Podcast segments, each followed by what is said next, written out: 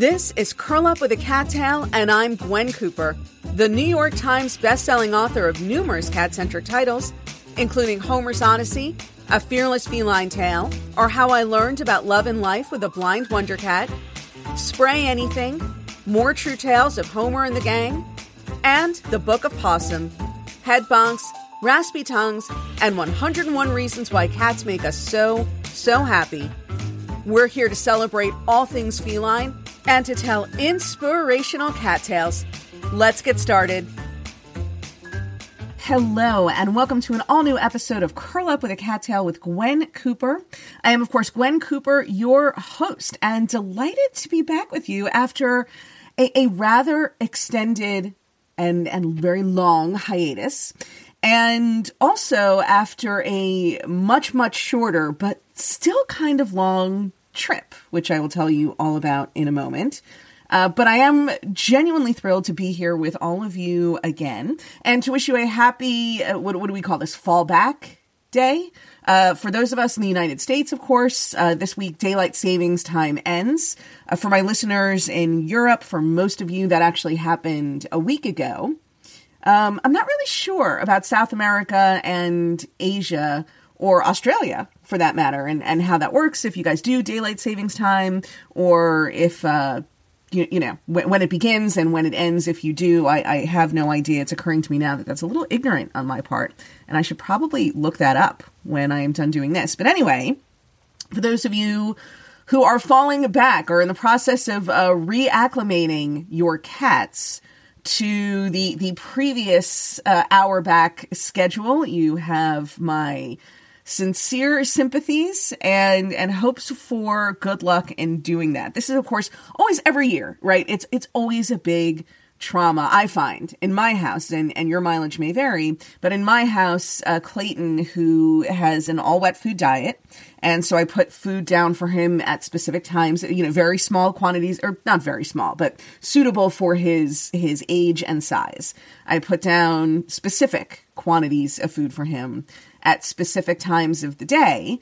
Uh, one of those times being 5.30 in the morning, which is when I get up. And so every year, uh, when Clayton believes that what is now, you know, what, what is now 4.30 is in fact 5.30, uh, it's, it's a little bit dicey. It's, it's a little bit tough in our house getting, getting Clayton used to that.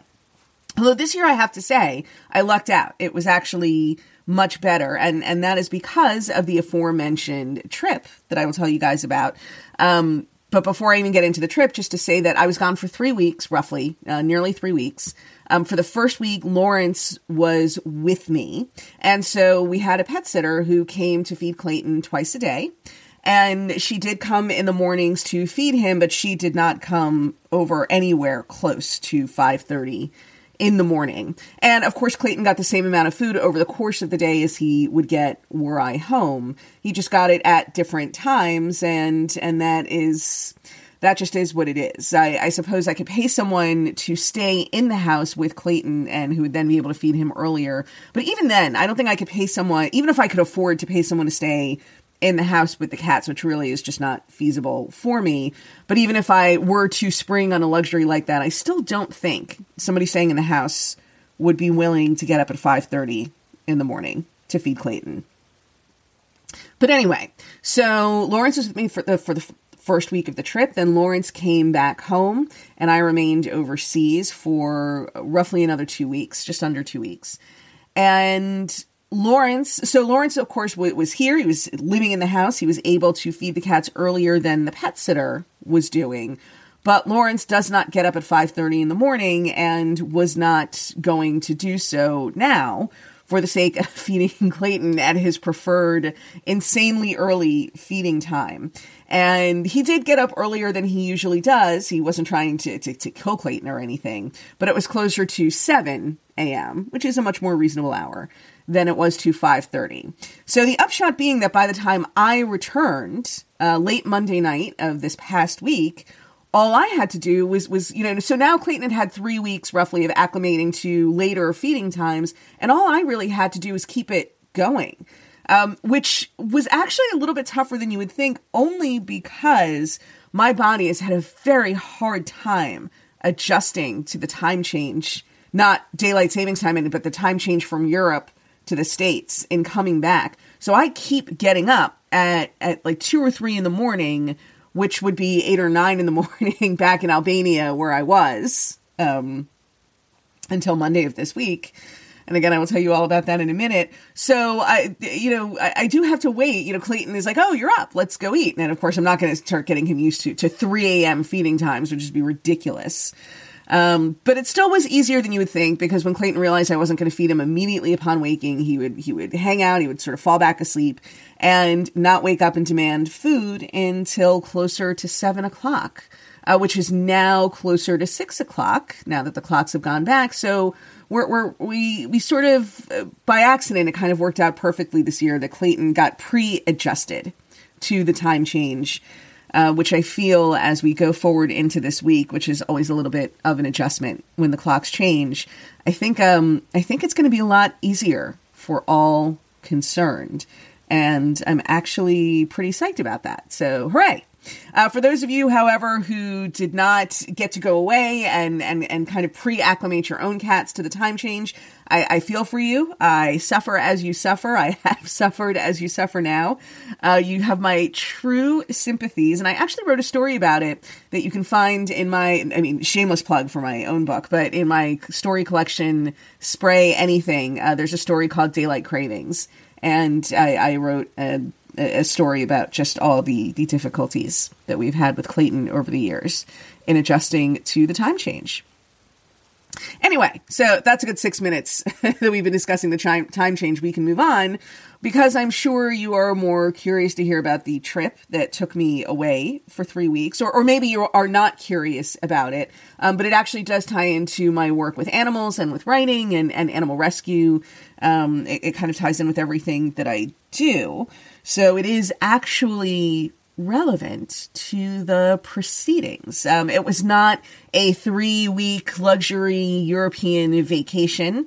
Um, although there was one week of vacation. But anyway, so so just to back up and and go to the beginning where this all started, um, and I have to go back to 2018 and Catfest in London. Uh, I met some of you actually who listen to the podcast. I know, or, or some of my my London friends, and and some of you I met in person at that event. And in addition to which, I also met at th- that event a woman named Sean Simons, who was the found at the time who was the founder and was at the time the executive director of a cat rescue organization in Los Angeles called Miss Kitty's Bungalow and Charm School for Wayward Cats, or maybe it's Finishing School. I think it's Charm School. Um, you can look that up when I'm finished. I encourage you to do so. It's actually a great organization, and what they do is they they trap feral cats, um, spay and neuter uh, all of them.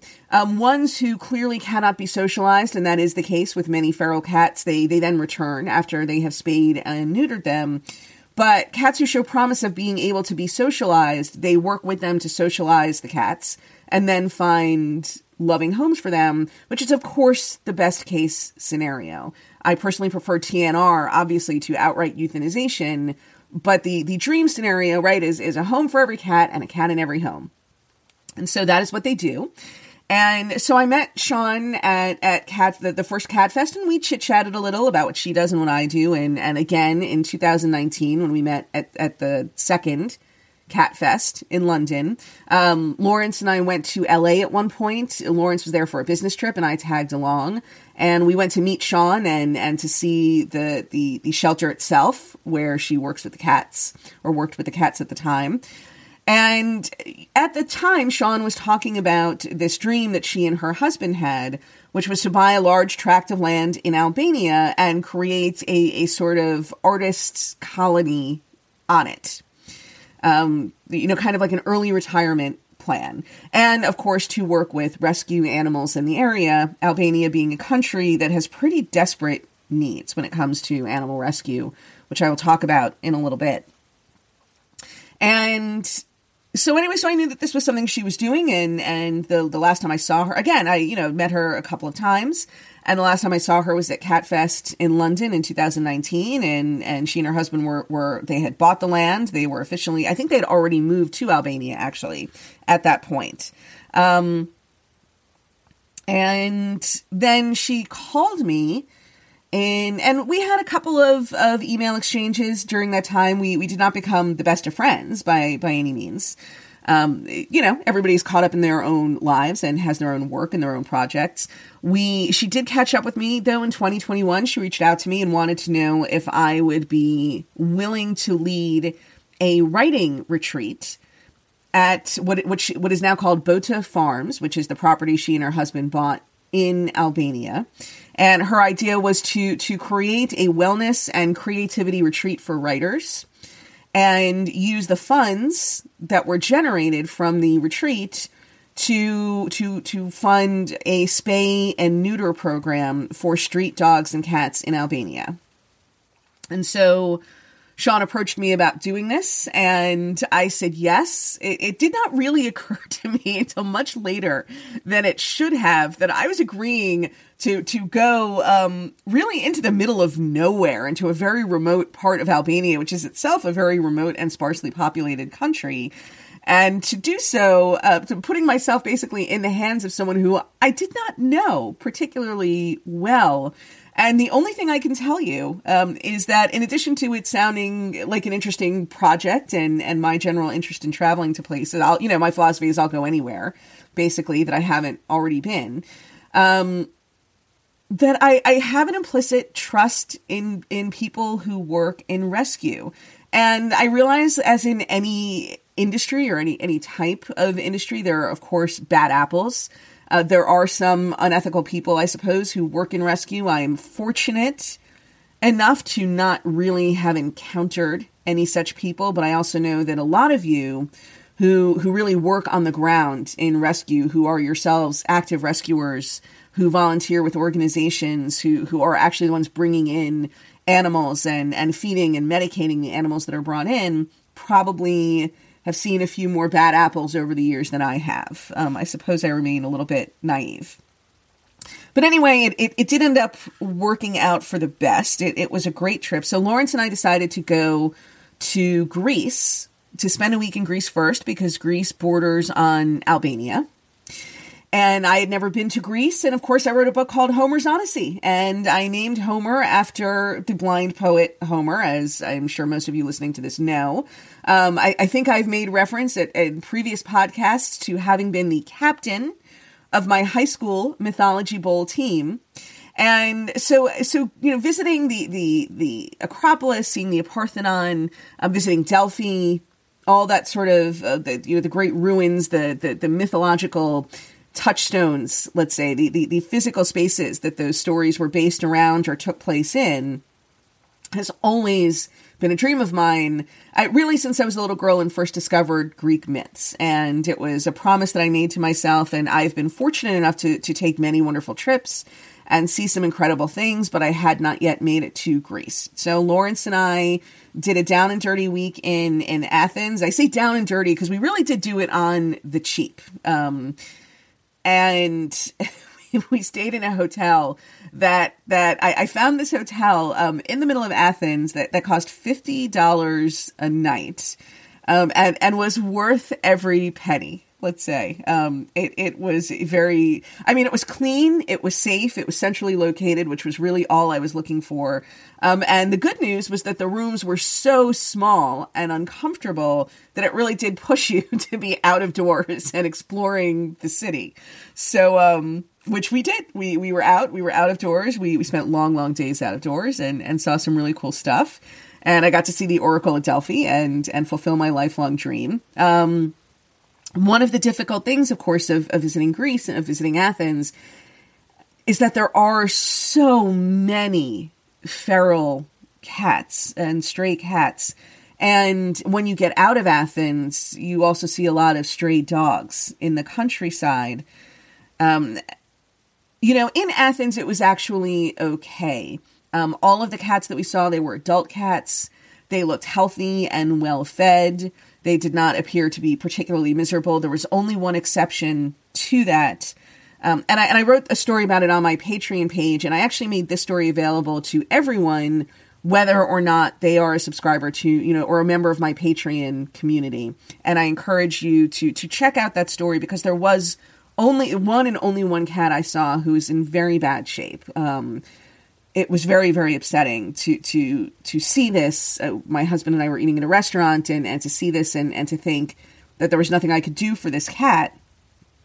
Fortunately for me, um, a nearby shop owner. I, I, a nearby shop owner put out a plate of food for the cat. I talked to her. She pulled in another shop owner. The, the two of them actually rescue cats and so we, we we kind of worked together to to trap this cat and get her to a veterinarian. And so that that I, there, there's much more to the story but again I, I did write about it at some length and i encourage you to go to patreon.com and that's like the word patron but with an e in it. So it's p as in peter a t as in thomas r as in robert e o n as in nancy dot com slash gwen cooper and that's all one word patreon.com slash Gwen Cooper. And I did make this one story public. So this is most of the content on my Patreon page is only for patrons, but this is one bit of content that is available to everybody. And I encourage you to check it out. Um, so Lawrence and I, we, we went to Athens. We spent a few, you know, a few about five days in Athens, and then we went to Corfu, and which is one of the Ionian islands, and it's so it's in the Ionian Sea, so kind of to, to the north and west of mainland Greece. And the reason we went to Corfu and not to Santorini or Mykonos or one of the or Hydra, one of the other more popular tourist islands, is because Corfu is a short ferry ride from Saranda in Albania. And the place where I was going in Albania is about 20 minutes up in the mountains, but away from Saranda. So I, I basically was able to take a 30 minute ferry from Corfu to Saranda. And then um, Sean and her husband picked me up in Saranda and brought me to Bota Farms. It was very sad. And Lawrence went from Corfu back to Athens and then flew back to, to New Jersey. Um, and it was actually a really sad parting. I'm a little embarrassed to say, you know, so we, we both left the hotel at the same time that morning. I, I got us two separate cabs, one cab going to the airport and one cab that went to the ferry terminal. And, you know, the cabs were, were driving in tandem for a while. And then Lawrence's cab made a left and my cab made a right and and we disappeared from view. And i swear to god i was bawling like an idiot in the back of the cab. You would you would think that one of us was going off to the wars and and it was uncertain when or even if we would see each other again as opposed to you know my being gone for roughly 12, 12 days. And the certainty of returning home at the end of those 12 days uh, and it, I, I don't know what to tell you although i will say in my own defense that this is by far the longest that I've been away from from Lawrence and absolutely from my cats.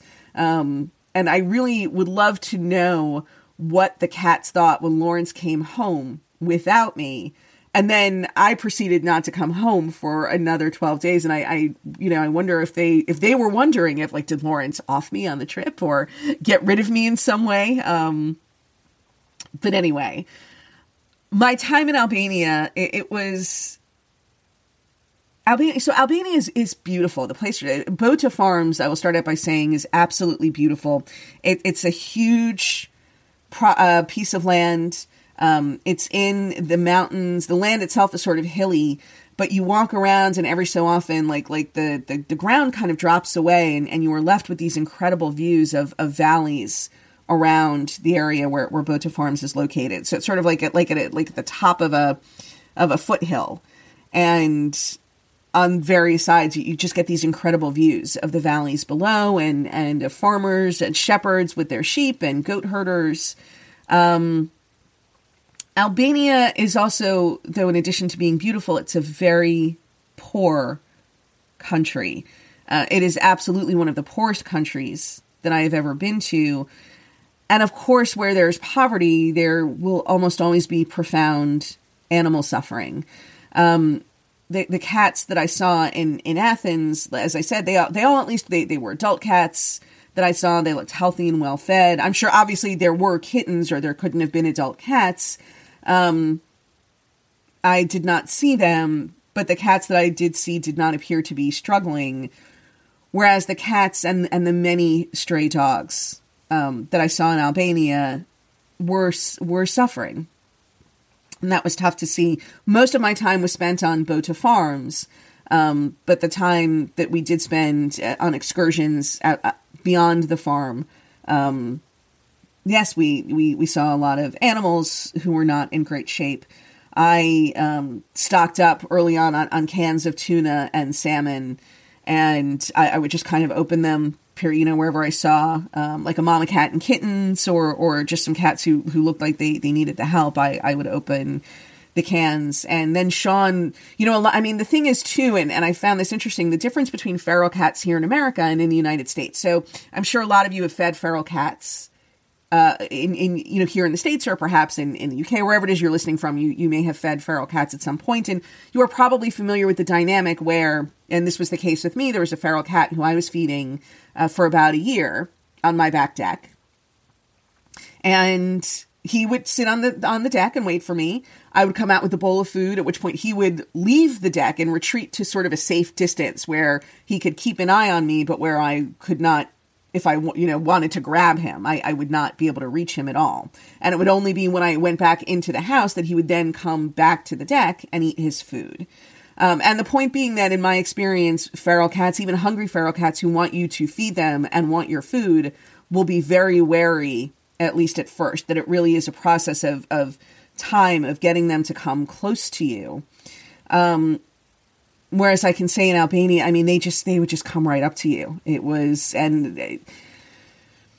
they they were they were they weren't hungry. They were starving. They were starving, and they would I mean they they didn't care. They they were willing to risk whatever you might be planning to do to them and luring them with food just for the sake of getting them the food. And and it sounds like a, an, an odd thing perhaps to to to make you more upset, but but it it did just to see how willing how much they didn't care about anything, even their personal safety. All they cared about was the food in my hand. Um, the good news is that because they were easy to to to get to, basically, that Sean, who was with me on these excursions, you know, we would make a note of, of where these cats were, and then she would be able to go back with her traps and, and materials and, and trap them. And and so I, I, got to see some of the money that I was raising by teaching this this retreat at work. Um, you know, I taught for free, by the way. So so any salary that I would have made, I donated back to to the cause, and and so that was good and worthwhile. I will also say that spending times on Bota Farms itself. After be you know, and, and I'm talking about the cats. I'm not even talking about the dogs and stray dogs are almost more upsetting to see because we all have a sense that a feral cat who is in good health and has access to food is probably doing okay whereas dogs it just seems they're not, they're not meant to be strays. You know dogs are really are meant to live with people. And all of the stray dogs that I encountered during my time uh, both in Greece I encountered a few stray dogs and then in Albania were also just so sweet and so friendly. You know, you, you would touch them and they would immediately roll onto their backs with their, their paws up, just wanting you to rub their bellies. Um, the good thing about being on, on Bota Farms, and, and I've heard many people over the years say, you know, when I, what my dream is to retire, and if I won the lottery, I would buy a big piece of land and I would just fill it with rescue animals. That's what I would do. I would have nothing but but but cats and dogs and rescue animals and and as many as needed a place I would have a place for. And so the, to some extent this is what Sean and her husband have done. There there were many wonderful rescue dogs and cats and and chickens and goats and even a donkey, a rescue donkey, all living on the property. And so it, it was very heartening after being out and and seeing so many stray animals in need to come back to a place where so many formerly stray animals had found a loving home and were happy and healthy and being well taken care of. And, you know, it, it, it is the reminder that, that there is only so much you can do, but every little bit does matter. It, you know, truly, it, and, and we always say this in rescue saving one animal is not the same thing as saving the world, but it means the world to that one animal who you have saved. And, and to me, that is the true meaning behind the Talmudic um, expression that I, that I frequently repeat that to save a single life is to save the world entire. and be, because every life is a life of infinite meaning and infinite possibility and, and, and potentially infinite joy. And, and that is what it means to be a rescuer is to create that. Um, not for every animal. It, it can never be for any animal, every animal, but, but every animal you can rescue is, is meaningful. And, and so that part of it was great. It was also great, by the way, to lead this writing workshop. Um, so I had five students uh, from around the world, um, from Seattle, Berlin, Amsterdam, Paris. Um, one gentleman lives on a boat that he just sails around Europe. Uh, the the woman though who I had crazy respect for, uh, most of the, the, the students were young. Um, this woman was about my, I mean, like in their twenties, I would say early thirties. Um, this one woman though uh, from Seattle, she's around my age, maybe a few years older, so she's in her mid fifties, and she had one of those, you know, hotshot, high powered corporate jobs. And she had spent her whole life working her way up the ladder and had finally gotten to this VP position that she'd been aiming for for years. And she was making great money um, and got there and realized that she was miserable and hated the job. And so, two weeks, you know, within the two weeks preceding this retreat, she quit her job in Seattle um, decided that she wanted to revive her lifelong dream of writing and had booked herself into this 10 day writing retreat in Albania. And I, I joked with her, like, how did your, that's a, that was a lot of news to give your husband all at once, you know, to come home and say, okay, so I've quit my job. I'm no longer VP of whatever at blah, blah, blah corporation. Um, I would like to try being a writer and I am leaving to spend 10 days in Albania studying the craft of writing. and I was like, was was your husband like, sure, whatever, that sounds great. Um, because I feel like my husband would feel like, okay, wait, wait, I feel like I, I missed a couple of steps here. I, catch me up.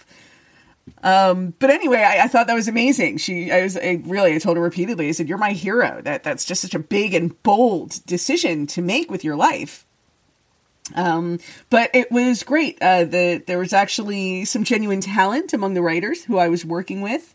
I, I think I had an idea that there might not be, um, and that it could be a very long 10 days of working to make better writers out of people who probably should be working on something else. But um, the, the, the writers were, were great and it was a great group and we all kind of coalesced with each other. We, we formed, we formed a very nice group um, which was a good thing because again we were in a very remote place um, with with nobody but each other, and and so it could have been a very long. 10 day retreat had we not liked each other. Um, but it was good. And it, it was, it, it reconnected me to my own writing, which was also very good.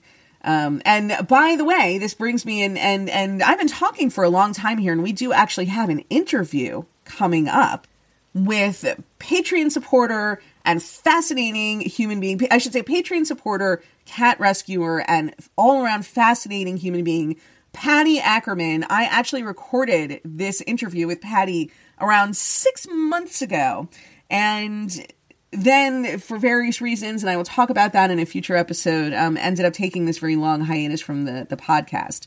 Um, so we will be talking to Patty Ackerman, but the bigger news that I have is that I do have um, a new book coming out in a couple of weeks, just in time for holiday shopping. And it is the follow up to Possum, the book of Possum. And this book is called You Are Possum Reasons Why Your Cats Love You and Why Loving Them Back Makes You a Better Human. And I am looking for early readers. And so, early readers. Uh, get a free advance ebook copy of the book in exchange for a promise to leave an Amazon review of the book the day that it launches. Now, obviously, getting this this early advance ebook copy does not preclude you from eventually getting your own print copy if you want a print copy or a formal Kindle, you know, the the actually formal laid out, beautiful looking ebook copy that you can eventually get from um, your preferred retailer. Uh, but it does give you an, an, early shot at reading the book. And, and if all you want is to read it and you don't care about having the print copy, then you get a copy of it for free. I mean, you get a copy of it for free either way, and you get to read it before anybody else does. and you get to help me out a little because obviously the goal is is to have a lot of activity on the book's Amazon page the day that it comes out because if Amazon sees oh hey it looks like a lot of people are are checking out this book reading it reviewing it um, they are more likely to recommend it to people who might be interested in reading it so you see I'm giving you guys a little bit of uh, inside baseball here and and letting you know a little bit how publishing works um, possibly you, you don't care at all. Very probably you don't care at all. Uh, but if that is something, if you would be interested in being an early reader, and by the way, it's not just for this book. I'm I'm starting an early reader program, and it's going to be for future books, including the Homer Who Done It series. So feel free to email me, Gwen at gwencooper.com. Include the phrase early reader in your subject line. And if this is something you would be interested in doing, let me know. And I will have something for you this week, I should say, by the way. This week, I will have a, a, an advanced copy of the book for you this week. So if you would like to read a new book by me within the next couple of days, um, shoot me an email, gwen at gwencooper.com. Again, you get it early, you get it free, and the only thing you have to do is promise me that you will leave a, a even a, a short one sentence review of the book on. And by the way, that's what I mean when I say you leave an Amazon review. It could just be a star rating, and uh, I really loved reading this. Definitely recommend it to cat lovers, or if you did not like it, you may certainly say that as well. But the point being, you don't have to write a book report. One or two sentences is just fine. Um, I just ask that you do it on the day that the book comes out. So shoot me an email if that is something you think you'd be interested in. And on that note, we are going to take a, a brief break. And when we return, we will be speaking with cat rescuer, cat mom, fascinating person extraordinaire, Patty Ackerman. So sit back, relax, get comfortable, and stick around for more Curl Up with a Cat Tale.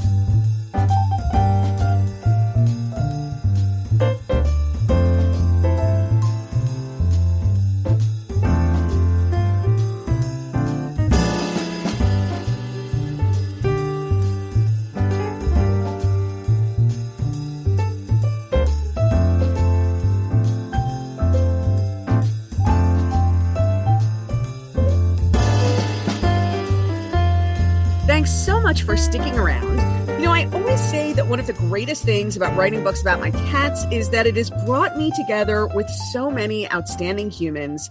And today's guest, uh, who is also a member of my Patreon community, by the way, is a case in point. Born in Germany to a U.S. military family, she lived in Germany, Indiana, Taiwan, Kansas, Virginia, Colorado, and Hawaii all before the age of 18, at which time she joined the Women's Army Corps, which was soon abolished and funneled into the regular army, as an arts and crafts specialist. She retired from the Army on physical disability at the age of 19, went to college, and subsequently became an accountant for the Army Corps of Engineers, where she worked for 30 years. In 2001, she adopted her first cat from the Siamese Cat Rescue Center, or SCRC, and started volunteering for them as well. She managed a monthly sewing bee that made cat beds for the SCRC, which they sold to assist with their fundraising efforts. And during her 17 years of volunteer work with the SCRC, her sewing bee made and donated more than 12,000 cat beds. She retired from the Corps of Engineers in 2011 and st- started a long arm quilting business. And she currently works from home quilting for others. And somewhere in the midst of all of that, she finds the time to take care of her cats Nicolaka and Koa. Please join me in extending a warm welcome to the impressive and inspiring Patty Ackerman. Hello, Patty. Thank you for finding the time to join us today. Oh, you're welcome. I- am literally tired just having read that bio. I, I, it's and and I have to, you know, as I was putting this bio together, I was thinking that it would be hard for me to imagine anyone whose biography would be more completely opposite from mine because my mom still lives in the same house that she and my dad bought before I was born. I mean, my family has just never moved anywhere. Um, I I I was not, and I know something about, and we will talk about this. The incident that led to your retiring on disability at the age of 19, but suffice it to say that my mother never signed the permission slip for me when I had to take shop class that would have allowed me to use any of the tools. and um and as far as me and accounting goes I, I i pay gladly pay someone to take care of all that for me because oh my god do i just uh not so so really I, I, think the only thing i think part of the reason i find you to be such an interesting person is because other than our shared love of cats there really is no other there's just no other intersection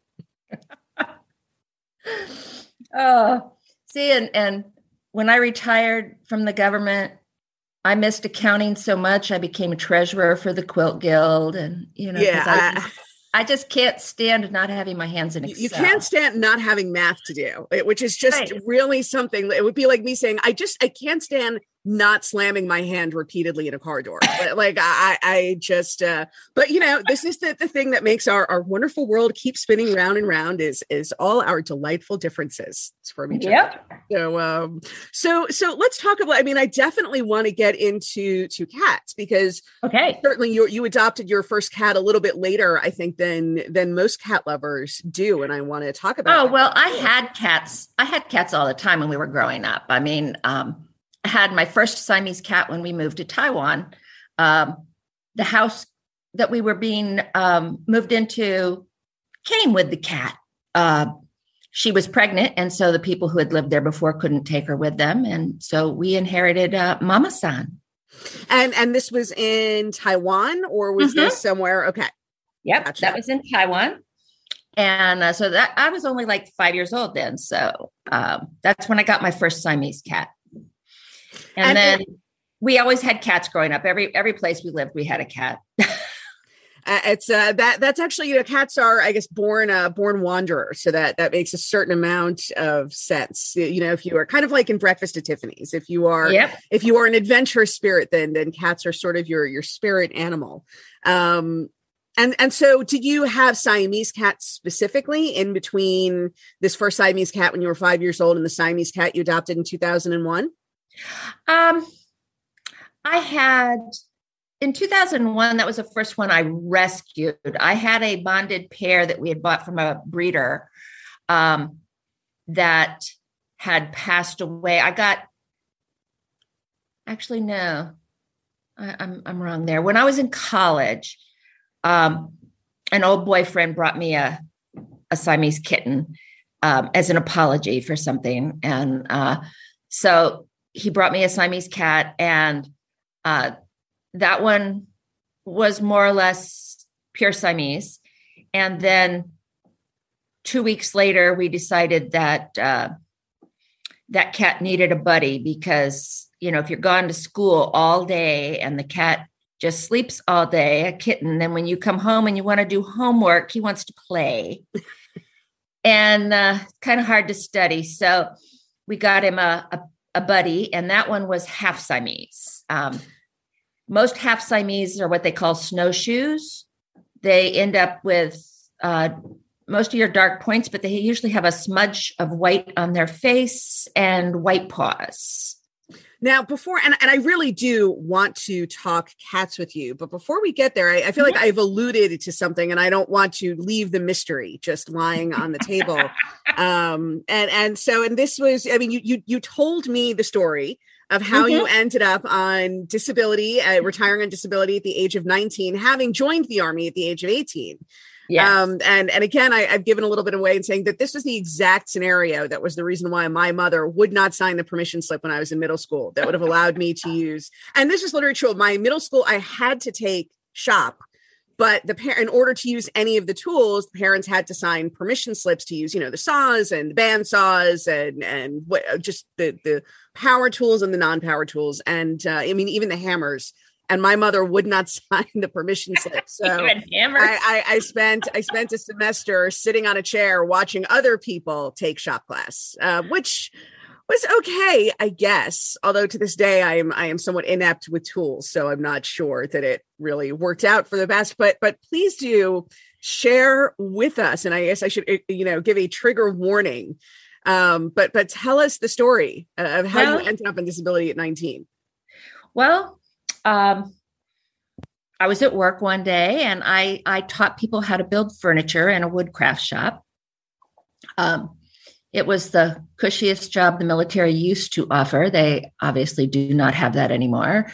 Um, and one fateful Friday the 13th, while teaching the safe and proper use of power tools to a class, I ran my hand into the saw and um, lost one finger and um, had another one badly injured where they had to pin it.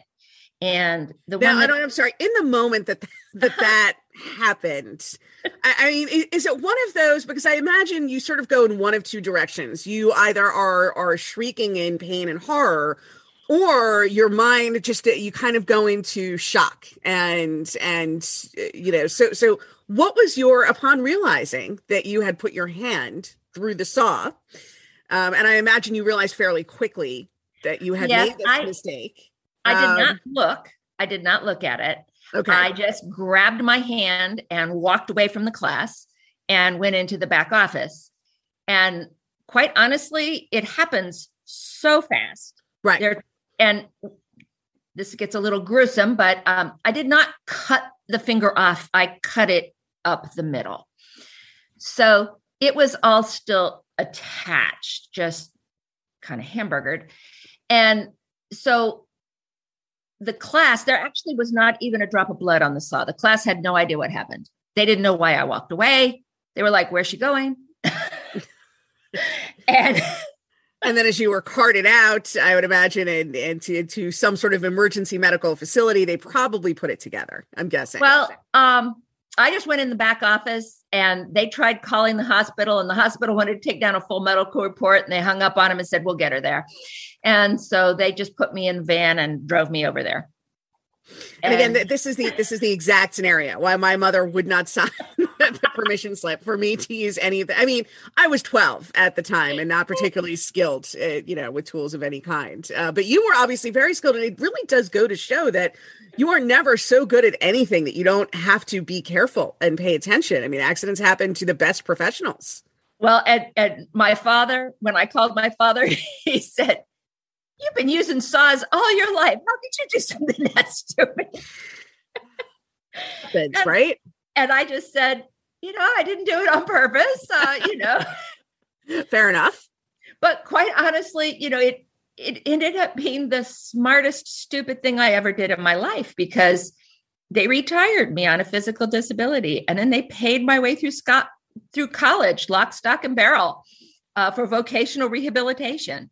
Well, that is that, you know, as my grandmother used to say, it is an ill wind that blows nobody any good. Uh, by which, you know, which is, I guess, another way of saying that every cloud is a silver lining, right? That that yeah. even the, even the worst of circumstances benefit somebody, mm-hmm. and uh, so it sounds like like you certainly uh, ultimately, albeit in a painful and somewhat horrifying way, uh, managed to to to work out a a best case scenario for yourself out of all of yes. this and and you know it's funny you you think about the things in your life that um large or small things that really changed your life and obviously that's one of them for me um but another one was adopting thumper from the siamese cat rescue because Oh, what a, um, what a, wonderful segue. We, we call it a segue in the business, by the way. And so, what a perfect segue into the life changing decision that you made to adopt your cat Thumper in 2001. Yeah. So why don't you tell us a little bit about yeah. that?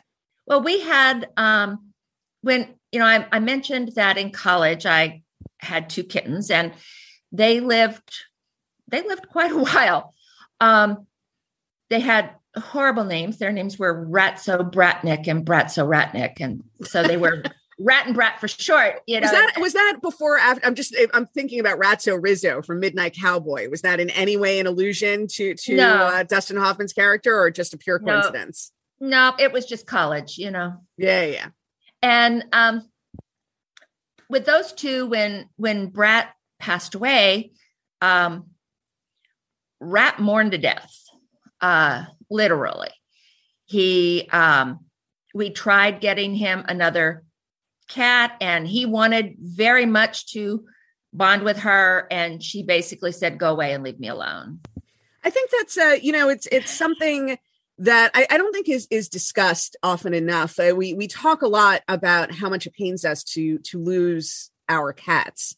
And I think anybody who has ultimately been through it and come out the other side realizes that it is not just your own loss, but it's a loss to the family, including to your other cats. And, uh, mm-hmm. uh, you know, and I always, I mean, I remember so vividly, and I've written about this when we lost our cat, Scarlet. Homer really mourned that loss. He became like a little old man sort of yep. overnight. And Scarlet did, I mean, I always say the irony of this Scarlet did not like Homer at all.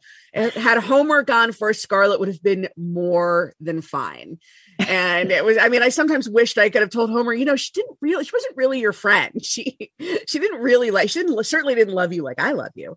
Um, but Homer thought they were best friends. He really did. And I, it was always kind of funny to see, to watch the difference in in how they perceived their mutual relationship each of them but um but but it can really be heartbreaking to to it, witness a cat that you love going through grief it is and he literally died less than 2 months later oh poor thing and um so when we had um another bonded pair uh one that we had uh gotten from a breeder and they were about seven years old. And Corey, the one that we had gotten to try and keep Rat alive, uh, finally passed away. Um, we didn't want them to get older and not to have, you know, for one of them to pass and not to have someone else to bond with. So we went to the Siamese cat rescue and um, I had found out about them at a cat show a year earlier, and I knew Corey was was uh, going to be leaving us soon. She'd already had two strokes, and she was deaf and blind, and you know. Um, so we uh, we went online the night before, and Tom was looking at all the cats they had online, and he he knows I have an affinity for the snowshoes. Um, Brat was a snowshoe and he just loved me to death. And uh, so now, and, and I want to talk because people, I think, um, often think of Siamese cats. You know, when you think of cats in general, there are always these people who think of cats as as aloof or fussy or, or both, certainly both of those things. And I think that Siamese cats, in particular, because they're so vocal, really have a reputation as being complainers. Um, and yet, I mean, the first cat that I ever fell in love with was a Siamese, uh, who I ever really bonded with, and and who led to my adopting cats. Although I never ended up adopting a Siamese cat. Um, but uh, you know and I, and I know that your first cat was a siamese. I mean it, was that the source of the affinity or or is there something specific about the appearance or personalities of siamese cats that really drew you in? I love their voice. I like that they talk. They do talk. They are talkative. They are very and, talkative. and they will talk back to you. You know you talk to them and they talk back. Um although it's funny because right now one of the ones i have koa and he is the one that's pure siamese and he doesn't say a word ever well, you know, some some are. Oh, I mean, with as like with people, right? Some people yep. are very talkative, and some people not so much. And um, and then Homer, who was not at all Siamese, but super talkative. We used to have conversations with each other all day long. And uh, well, Nikalaka talks, but he does not have what I call a Siamese voice. He um he has a, a normal cat voice, and um, but anyway, we decided we wanted to um adopt another cat. And Tom, like I said, knows I, I really like the snowshoes. They're they're a little more affectionate than a Siamese. Um, they they definitely bond to a person and um, want that person there all the time. And so we uh, went down to the rescue. Well, he like I said, he looked online and he, he saw a picture of Thumper and he's a little anal, so he was like, well, we can't get Thumper because his facial markings they're not symmetrical. They're really off balance to one side. And i'm like yeah okay uh-huh. oh but this i mean see i think like I, I have to say and maybe it's because my my my little sister when she was a baby was very cross-eyed and so, I mean, there are pictures of her really like as a chubby baby who can't even walk with glasses and a cross eye. And I always think it's the cutest thing. Like I remember when I was a little girl. So I still find asymmetrical features and crossed eyes and things like that to just be insanely adorable, especially in cats.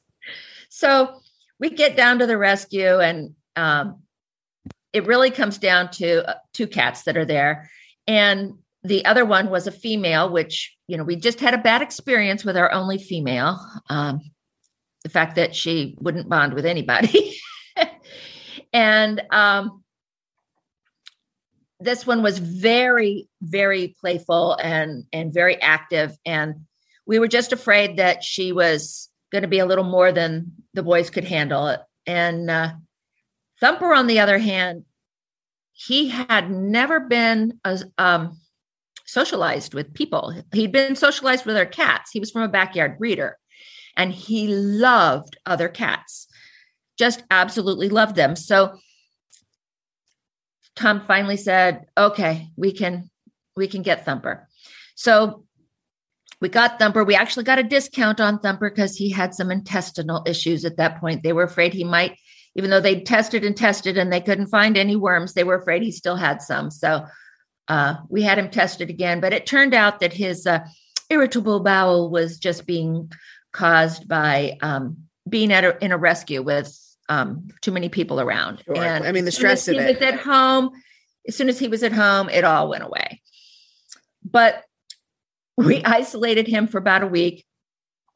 And uh, after we'd gotten in to see the vet and she said everything was fine, we um, let him out. And it's really funny. We have a bay window in our bedroom, and there were two round cat beds in the window.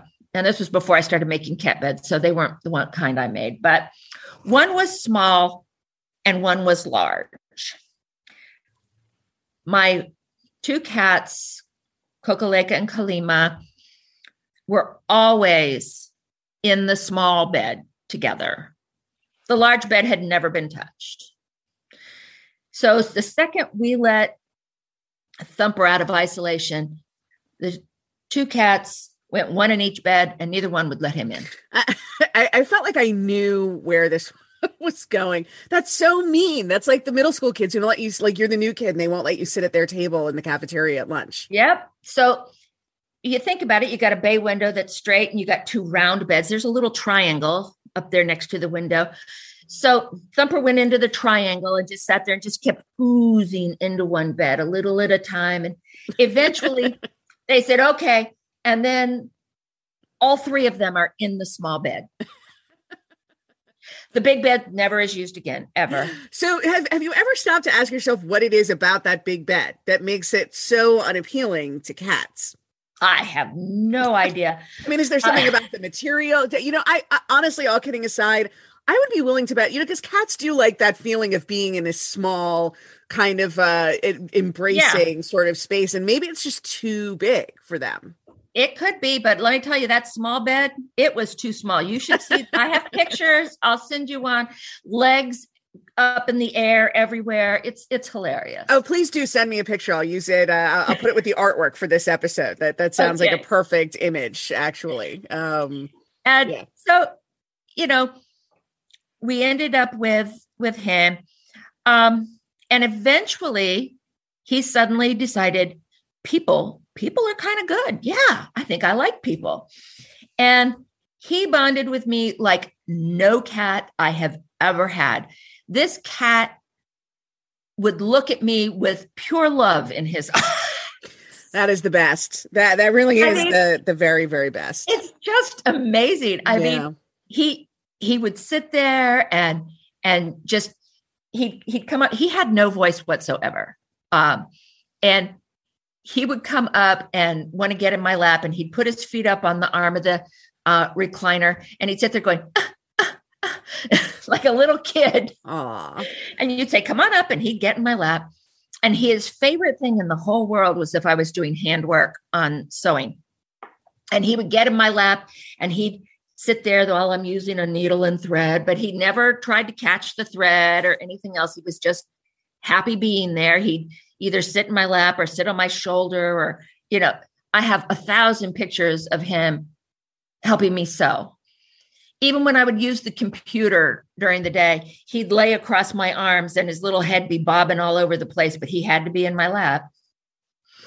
And it was crazy it always seems like these you know the, the, the meant to be adoption stories always start with some sort of an obstacle like you know, a husband saying, "Oh, this is definitely not the cat for us," before yep. before anything else is even considered. And uh, you know, I I always wonder if if that is part of what makes that eventual love feel so much more intense that there was some obstacle to be overcome or if if it's almost like like the way that fate works that you're supposed to it's almost like somebody wants you to stop and pay attention to what's happening as opposed to just taking it for granted just this thing that's happening in, in the flow of your regular life because mm-hmm. it, it is this really meaningful moment and meaningful connection and i know i mean I, i'm guessing because i know that, that your email address incorporates thumper's name and and so that that this is you know people talk about their soul cat and and they mean you know by that the cat that among the, the all the cats who they have loved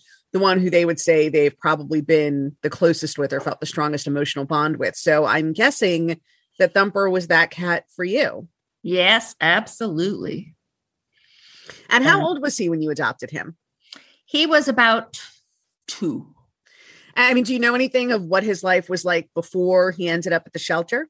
No, like I said, he he came from a backyard breeder, and um, so, so probably nothing good had happened to him. No, before he was probably about a he wasn't even a year and a half when he ended up in the in the rescue. He'd actually been in the rescue for uh, quite a while uh, because he did not have adoption 101 down at all.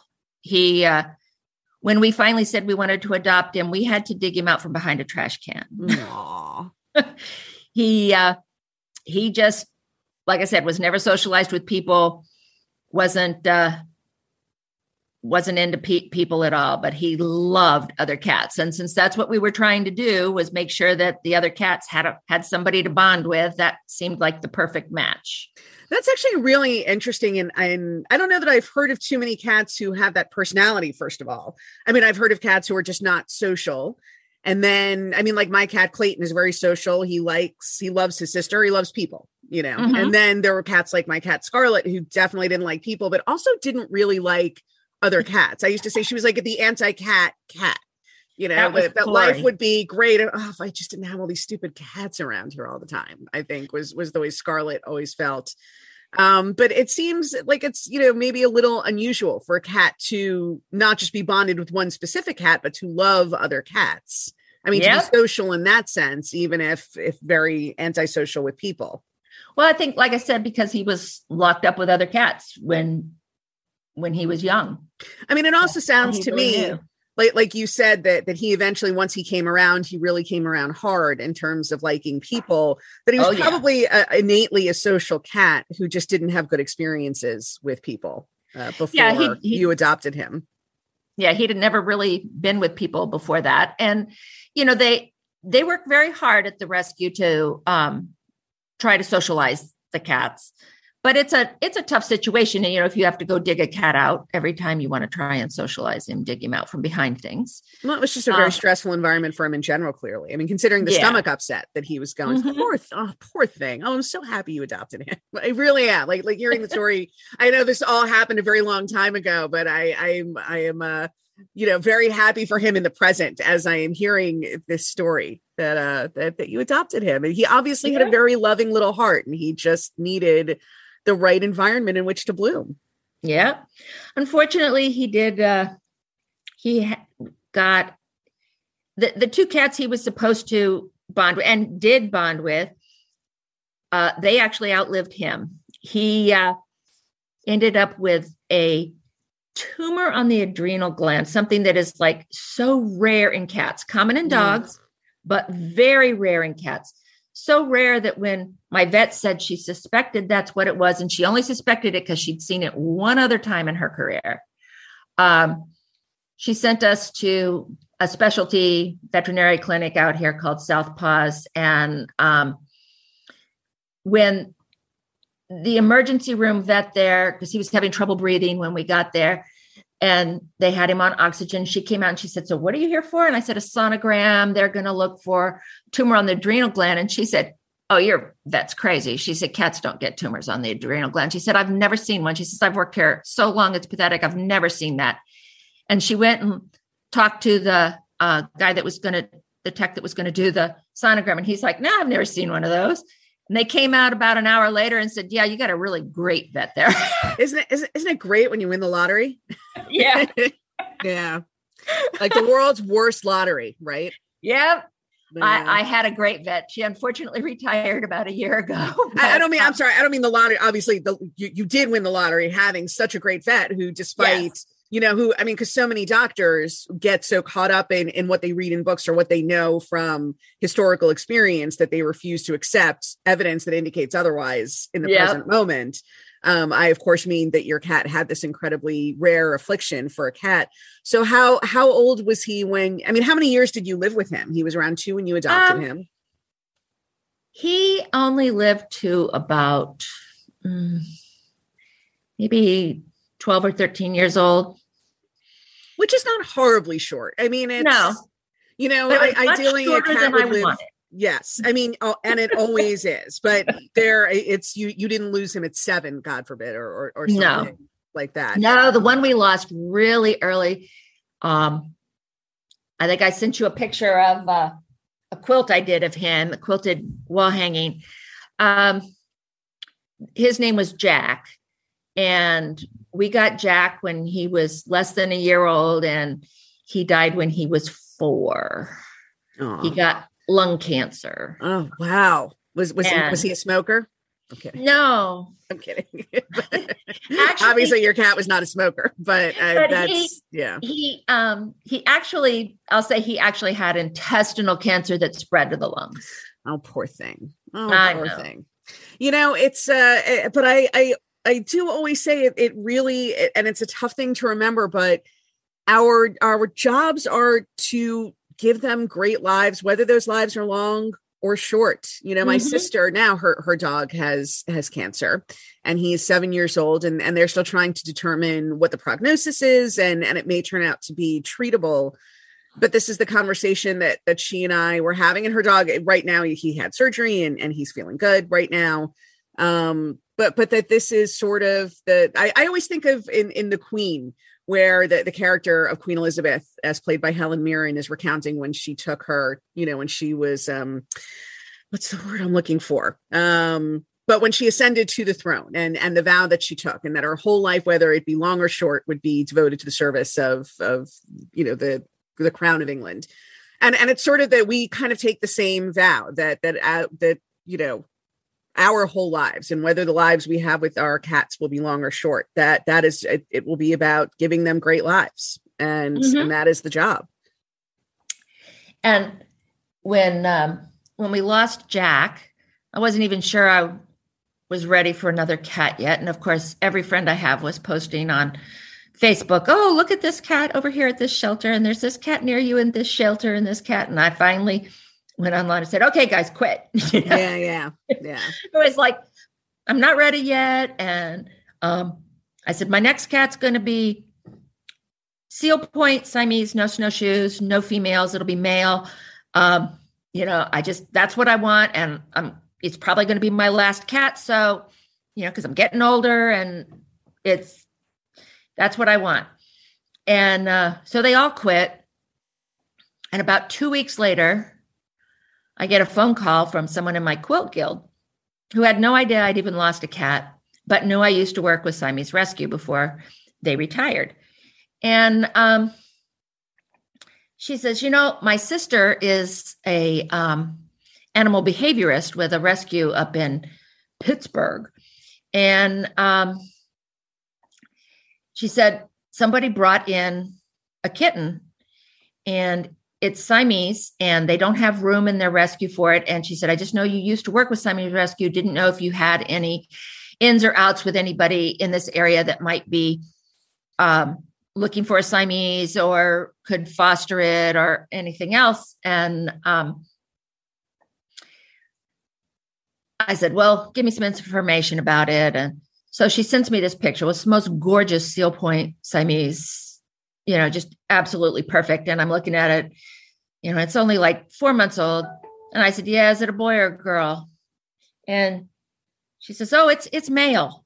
oh God. so I'm talking to Tom and he says, uh, we have to drive to Pittsburgh. He says, You know how far it is to Pittsburgh from here? He says, We'll have a kitten in the car with us. That does not necessarily sound like a great road trip. No. And about 10 minutes later, the girl sends me a an email and says, "Oh, by the way, my sister's coming down this week, the week after down this way, the week after Christmas. And if you know somebody who's interested, she can bring the cat with her." And I'm like, "No, dear, we just have to drive about, you know, 40 minutes east of here." Natalie puts a puts a better better spin on things. Yes. So we ended up adopting him and we named him Koa because Koa means brave. Because when when they had gotten Koa at, at that rescue, what had happened was he just wandered out of the woods, walked right up to a couple that was walking their German Shepherd puppy and said, like, hey guys, want to play? that uh, definitely sounds like a very uh definitely a very you know that there's uh, I, I always wonder like clayton is very much like that and i wonder if he's um sometimes is is he brave or is he just not that smart? I, i'm never yeah, sure. brave or foolish who knows? Uh, clayton is is is such a is such a love of a cat but i i do not think i think he, he is not as bright as homer was let's say. Um yeah but um and and so did Koa and Thumper overlap? Did Koa ever know Thumper or, or was no. that you adopted no. after Thumper? And and how and so you lost Thumper how long ago? Oh heavens, hang on just one moment. I will have to go take a look over here. Okay, I lost Thumper in 2012. Oh, so that is uh a long time ago. And and what would you say you ultimately learned from the experience of of adopting Thumper and and living with him and and certainly losing him sooner than you would have liked to? What what would you say is is Thumper's legacy about uh, the way that you look at your relationship with cats and and what you learned from it? I learned I'll probably never find one who loves me as much as he did. Aw. Yeah, I I do know but, that feeling but you know they they all have such different personalities. And and it always amazes me how the dynamics in the house totally change every time you lose one. Yes. You know it's like everybody has a complete personality change. Well, it's you know I, I, think it's I mean a lot of our person of our familial relationships, right? There, there's the way that our personalities are, I guess, sort of in a vacuum, but really it's always about the interaction and and especially within a family what your personality is depends so much upon the interaction that you have with other people in a family. I think everybody knows that experience of feeling like you go back to your parents house and and you're a kid again or or the the sibling who really pushes your buttons and and you feel like you're almost a different person when you're with your family. And then as you get older and you begin to lose members of your family, you really do realize the extent to which that is true, not necessarily in a bad way, but there is you know the, the person that you are when you're interacting with other members of your family is not the same person as when the members of those family you know th- those family members are are gone. And i think that's as true for our cats as it is for ourselves. Oh yeah. Well patty thank you so much for for coming on the show and for telling us uh, your your wonderful adoption story and your horrifying bandsaw story Oh, wasn't a bandsaw. It was not a bandsaw. I'm sorry. What kind nope. of a saw was it? It was a table it was, saw. It was. I, I don't even know the names of the tools because I was never allowed to use them. It was a table saw with something called uh, dado blades in it. That, that uh, sounds very scary. Yeah, dado blades. Dado blades aren't made to cut your board in half. They're made to make a notch in it. So they were set to make a three quarter inch wide cut. I, am I'm, I'm shuddering right now. Well, as I said, thank, thank you for both stories. One a delightful and heartwarming cat tale. One more of a cautionary tale about um, what to do and not do when when demonstrating the proper use of table saws. Yes. and and please do give Nicolaka and and Koa big hugs for for all of us who are listening today. Okay. Thanks so much for listening, and I look forward to seeing you all again next week. And that concludes this episode of Curl Up with a Cat Tale with Gwen Cooper. Don't forget to invite your feline loving friends to listen to new episodes along with you. If you'd like to subscribe to this podcast, find out how to get your name and your cat's name included in my next book, or leave comments or questions for me to answer in future podcasts, head on over to gwencooper.com now. Thanks so much for joining me, and don't forget to hug your cat today.